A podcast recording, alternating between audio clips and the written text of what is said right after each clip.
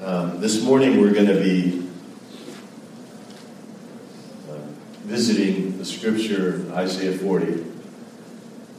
Isaiah is probably one of my favorite books in the Bible. It has so much to say about the coming of Jesus, what he's going to be like. Uh, hundreds of years before Jesus showed up on the scene, Isaiah was a prophet and He's written some of the famous words that you probably know. He was pierced for our transgressions.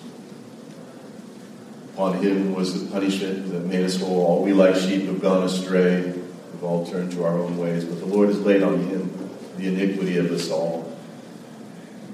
He was despised and rejected of men, man of sorrows. You know those scriptures.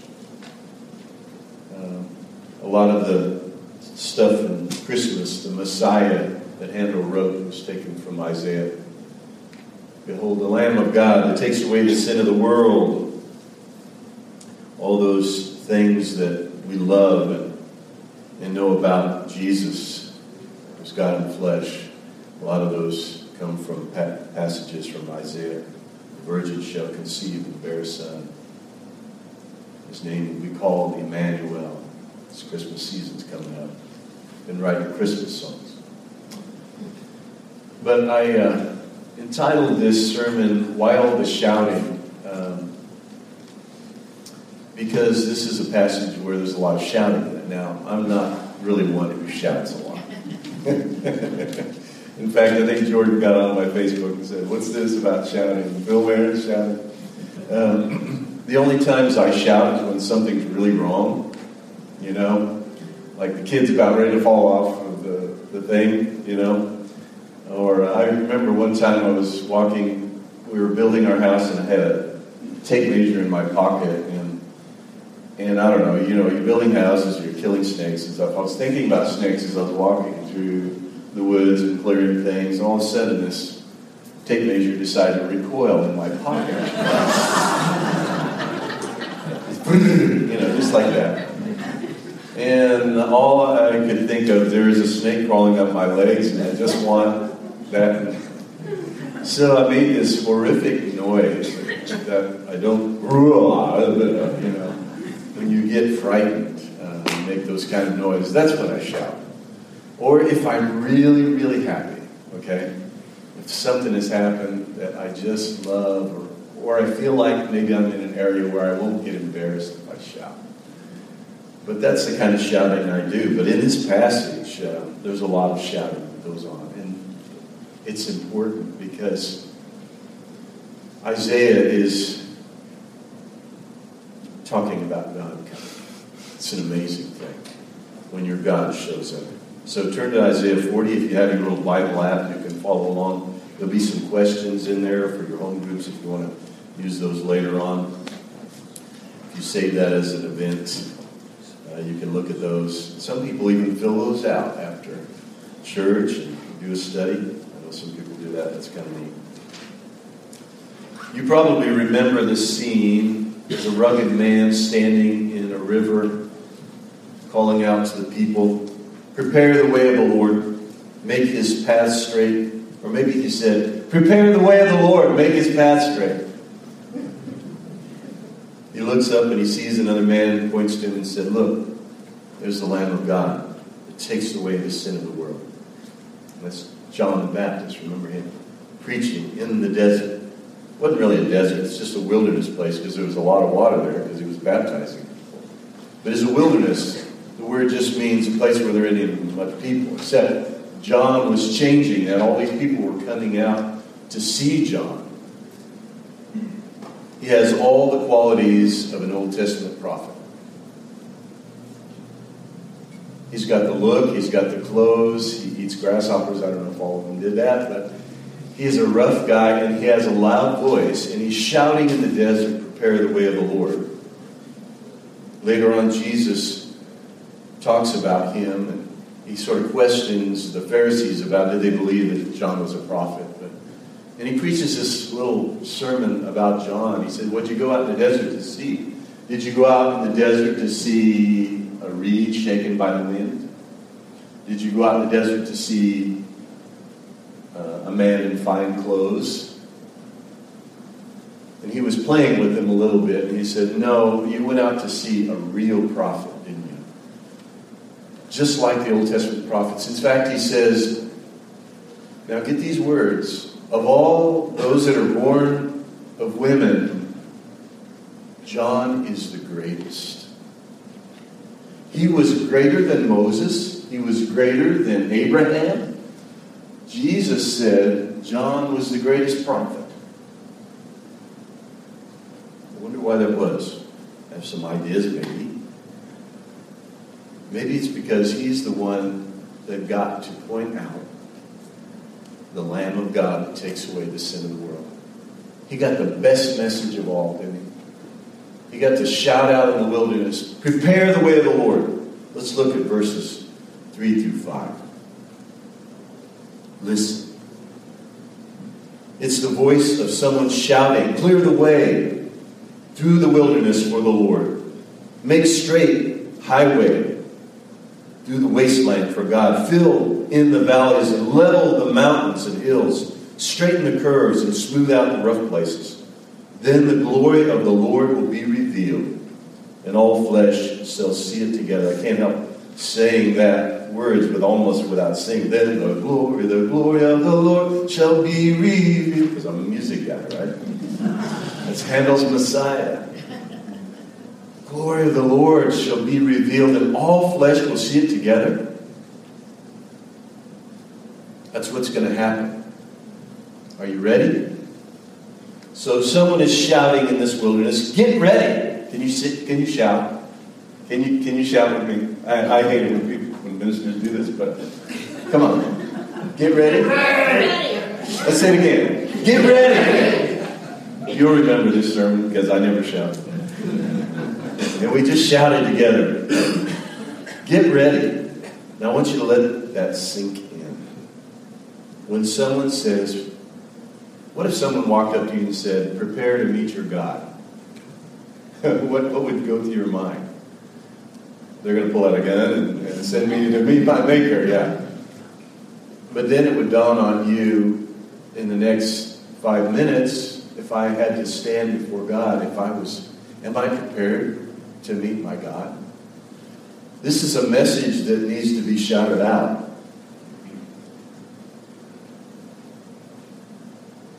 You know, we have family come in for Christmas and we get the house cleaned and we get the food prepared and we buy the gifts and the decorations are all up. And then we get cooking and then suddenly all the nights gone away and we wanted to have that conversation. We wanted to spend the time that we there's a different kind of preparation we really wanted to make, wasn't there? We've all done that sort of, I think let the logistics and everything else get in the way of really meeting the people we want to meet. And the same thing's true with God. I, think sometimes we get caught up in all the trappings of, of worship and service. To, are our hearts really ready? Are we are our eyes open? Are our ears open? Are we listening? Are we looking? For the Lord and His works? Are we sensitive to His things?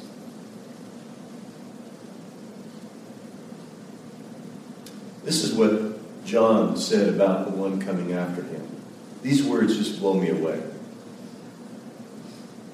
He says, This one who's coming after me, you know, John is the greatest of all the prophets. He says, I'm not even able, I'm not even worthy to untie his sandals. And then he says this this is even more astounding to me.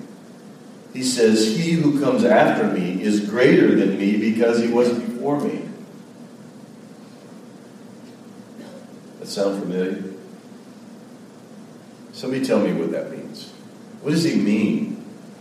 He who comes after me is greater than me because he was before me. Anybody know? You know, don't you? He's always been there. Jesus was there in the beginning. He is the Word through whom everything was made in the whole world. And so this sort of reminds me of the words of Jesus when he said, You remember Abraham? Well, before Abraham was, I am. I existed before Abraham. In fact, Abraham looked forward to my day. He saw my coming and rejoiced with it. Rejoiced about it. So, well, let's read on in verse 6. He says, A voice said, Shout. I asked, What should I shout? Shout that the people are like grass, and their beauty fades as quickly as the flowers in the field. The grass withers and the flowers fade beneath the breath of the Lord. And so it is with people. The grass withers and the flowers fade, but the word of God stands forever. It's kind of a strange thing to shout. All men are grass. I mean, if you were standing out on the street corner and shouting that, it would probably come and pick you up in a white truck and take you to a nice facility.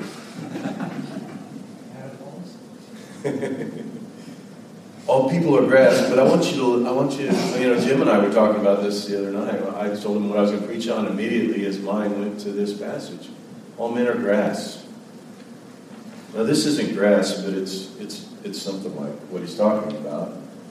This is a little rose I just picked off my rose bush. It's one of the three last little ones hanging on, you know, from the end of the summer.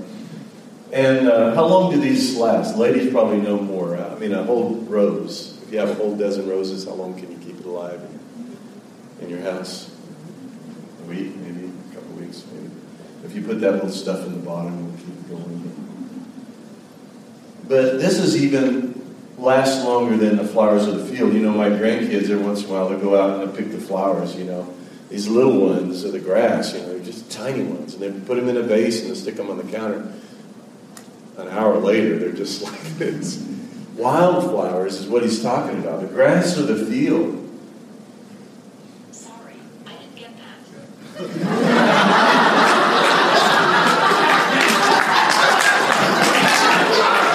the grass of the field. we really didn't plan that, but it was a perfect. the grass of the field. What is he? What's the point he's making? That's great. When he says all flesh are grass, all men are grass, and he says that the glory, the best we can do, the best that we can produce, if I put all of Phil's accomplishments and pile them right here, what do they amount to? The beauty, the glory of Phil's life. It's like a little flower that my granddaughter brings in. And he puts, she puts in a vase, and, and in two hours it's gone. And we know that about our lives, don't we? We don't think about it that way while we're living it, but we get to the end of our days and we look back and we say, well, God, what really did I accomplish? You know, I, I write songs. I wrote a song with a, gal. She's, she's won Dove Awards. She's won uh, BMI awards, all kinds of things. And she won BMI Songwriter of the Year last year, and she had the certificate. And she says, Phil, I thought that would be really something amazing when I got that, but now it's just a piece of paper. And I think about people that walk down the red aisle and have the, the Oscars and the and all the accomplishments in that regard, or, or the people that build huge buildings and, and get to the end of their life and wonder, you know, I wish I'd spent more times with my kids. I wish I'd, I wish my marriage had worked. I wish, you know, life has a way of sort of shaking us up. You know, when we're when we're little, we think we can open the peanut butter jar, but then we hand it to mom and dad. You know, when we're when we're little, me do, I can do, and we encourage our kids. You can do anything you want to do in the Lord, and then, and a little bit later on, barriers come in their life, and they didn't get to accomplish the thing they did. Life can be discouraging if you think of it that way. But Jesus had so many different teachings where he would say, uh, don't store up for your stuffed treasures it. Use your money in such a way to make friends of God's people and encourage the body. Invest it in the kingdom, and then you'll have eternal riches that will last forever. He said there are ways of getting around this temporary nature of this, where you're not just a flower that blooms and dies. Man, I'm going to have to hurry if I'm going to get through this. So people are grass, and let's look at verse 9 here. O Zion, messenger of the good news, shout from the mountaintops. Shout it louder, Jerusalem. Shout and do not be afraid. Tell the towns of Judah, your God is coming. Shout it. God is coming. That's right. your God is coming. Yes, the sovereign Lord is coming in power. He will rule with a powerful arm. See, he brings his reward with him as he comes. I have a theory. I think the more we spend time in man made walls, in cars that run down, uh, in our own works, we sort of get discouraged. We, we have a sense of this. I'm a flower that just sort of falls off the vine. You know, we, we write a song that just didn't quite do what I thought it would do. We paint a picture, oh, it didn't turn out exactly like I wanted to. Or we, we do some kind of work. You know, we build a cabinet. Jim and I were talking this morning. You know, we were building cabinets, and that's fine, but they're all going to burn up one of these days. So, what, where's the eternal stuff come from in my life? Well, it's something around this message. Your God is coming. I think we need to get out more. I love to stand out here and look to the west in the evening because it's the best place to see the sunset. I love to go to Colorado and uh, walk through the mountains. I have a friend in Colorado. He's at Como, Colorado. He runs one of the top 10 youth camps up there in the Colorado mountains. And he, he brings people in wilderness uh, camping and takes them out there. He says, Phil, I don't have to do anything. He says, I get them out here and they see the glory of God. They look up at the stars at night, they look over the mountains, and there's something about this creation that transforms them. And he says, All I have to do is, well, you know, God made this. He says, My job is easy because God does all the work with his, his handiwork. Your God is coming. What is he like?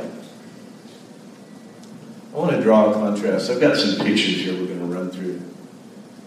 Uh, you can respond to me in this sermon by saying God or man. Now, who made these? Man, did. The one on the left is the biggest tower in the world so far. I think it's in Dubai, but they keep putting little spires on them. I want to be the tallest. What's the next one? That. It's a little more impressive, a little bigger. Okay, next. That's nice. It's, it's actually a painting, but it, what's it imitating? It's imitating this. What's the next one? Yeah, that's the real thing. In fact, I took that shot out this this uh, this way. What's the next? Man, that's kind of impressive, isn't it? All those light bulbs going off, boom, boom, boom, boom, boom. Okay, now there's this. You know, they took the Hubble telescope and they focused out in the, darkest place in the universe. And you know what they saw? Billions and billions of galaxies, stars, in a place they, they didn't think there was that much. Just beyond. My brother preached a sermon one time where he said, my oldest brother Ralph, I'm the last of eight, he's the oldest.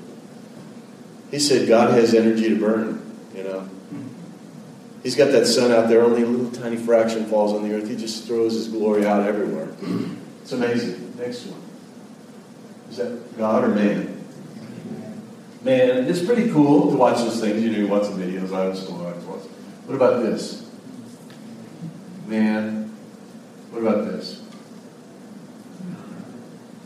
Yeah. Any comparison? Next one. It's kind of weird. This this creature is in a movie, think Iron Man or something like that, or Ultron. He's artificial intelligence. I don't know if you're familiar with what's going on artificial intelligence. I mean, we are creating machines that try to think like us and try to model them after our intelligence. We make them smarter and smarter. Make it play chess. That's how it kind of started. Those kind of things. Going to figure out Oh, Siri just talked to us a minute ago. oh, my word. We're getting so advanced. And yet, the experts in the field actually say none of these actually work like a real human being. It's a whole different way of thinking. We don't just think in terms of filing cabinets with responses in them triggered by certain.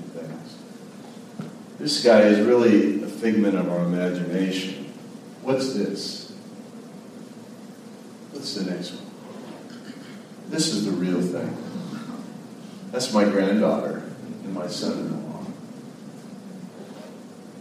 Is there any comparison between what God creates and what we create?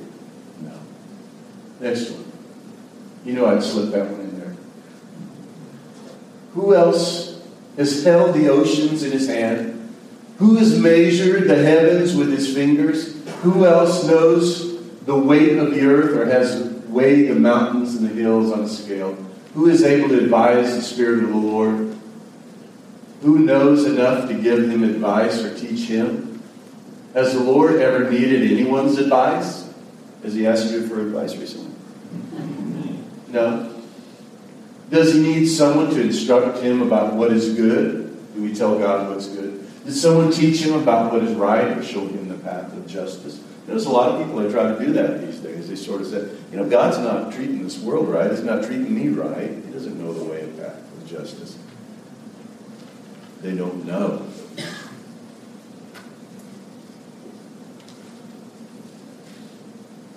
Let's read on.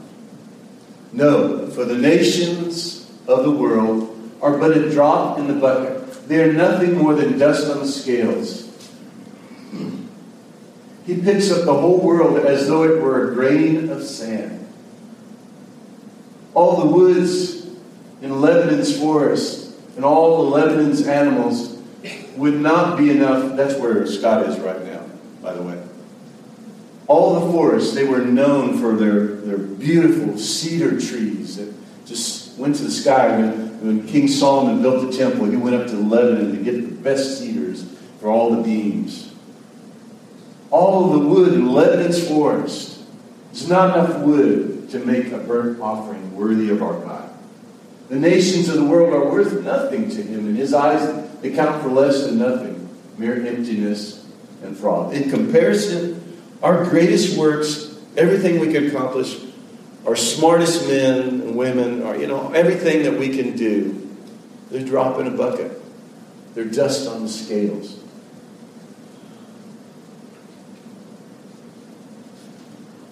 The Lord has no equal. Can you shout that out? The Lord has no equal. Can you shout this out? To whom can you compare God?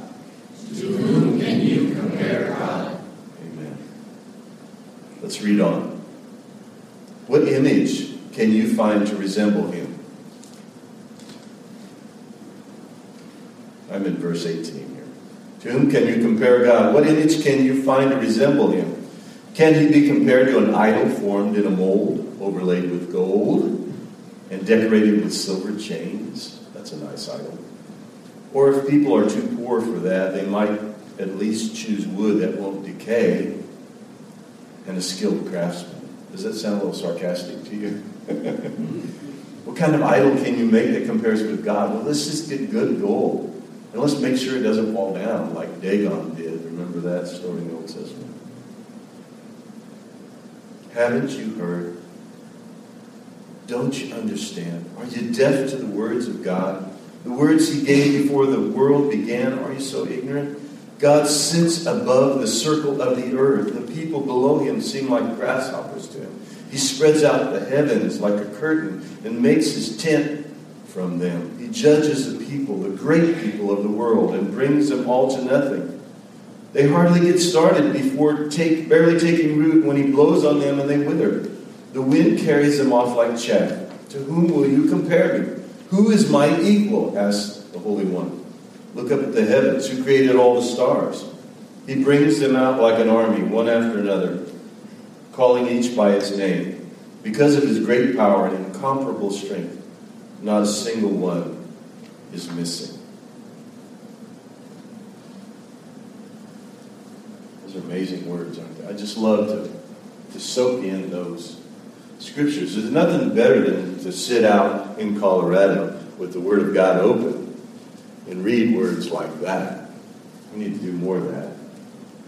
It's called contemplation. It's called wonder. It's called meditation. Not the kind of meditation where you empty your mind like in the Eastern stuff. This is meditation on the Word where you're chewing it and thinking about it. My dad used to take us on walks in the woods and teach us the art of meditation. Uh, and all that is, is you would look at a flower and say, Isn't that amazing how God created that? You look at the stars and you say, God, you are so immense. How can I how can I look at what you've created and not stand in wonder? Isaiah has this experience with the Lord. Once you've stood in the presence of the Lord, been exposed to his wonders, you're never the same.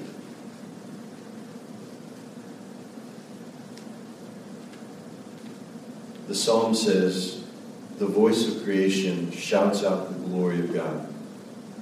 In fact, there is no language where that voice isn't heard. It's a universal thing. The universal wonder at the works of God. And all this shouting, there's also a tender voice. We missed it because we skipped the first few lines. In verse 1, he says, Comfort, comfort my people, says your God. Speak tenderly to Jerusalem. Tell her that her sad days are gone and that her sins are pardoned. And yes, the Lord has punished her twice over for her sins. Look at verse 10. See, he brings his reward with him as he comes. He will feed his flock like a shepherd. He will carry the lambs in his arms, holding them close to his heart. He will gently lead the mother sheep with their young. Now down to verse 26. Look up at the heavens. Who created all the stars? He brings them out like an army, one after another, calling them each by its name. I mean, he's got billions of stars named. We can't even count them, and he's got a name. Because of his great power and incomparable strength, not a single star is missing. What's the application of all these parables? All these pictures that he's created. Oh, Jacob, how can you say that the Lord God does not see your troubles? Oh, Israel, how can you say God ignores your rights? Have you never heard? Have you not understood? The Lord is the everlasting God. Oh, we know this one. The creator of all the earth. He never grows weary or weak. No one can measure the depths of his understanding. He gives power to the weak and strength to the powerless. Even youths will become weak and tired, and young men will fall in exhaustion. But those who trust in the Lord will find new strength. They will soar high on wings like eagles.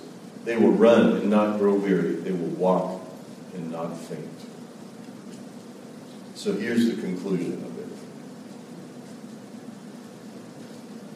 Your God is coming. It was not only true in John the Baptist's day, preparation for Jesus, all the things that the world was preparing for receiving the Messiah. You know, there are two comings of Christ. There's the first coming that we celebrate every year. And then there's the second coming where we lift our eyes to heaven and long for Him.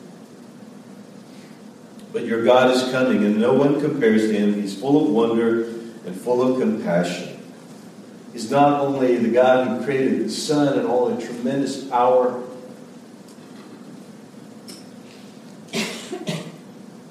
but he's also the God who gathers the lambs in his arms and leads the young mothers with their young. He gives strength to the weary, power to the weak. So holy, so merciful, so exalted, so humble, so rich, and so generous. So wise and yet so patient, a master who serves, a shepherd who gives his life for the sheep, a rock that gives us shelter. So mighty, so tender. Such a contrast. God with us, lives with us. Just a couple things maybe to put into practice. Let's get out of these walls. Let's get out into creation. Spend time with your family pointing things out, what the Lord has done. Take time to immerse ourselves in the Word of God that feeds our hearts and our souls. He said in that first phrase, you know, we're like grass, but the Word endures forever.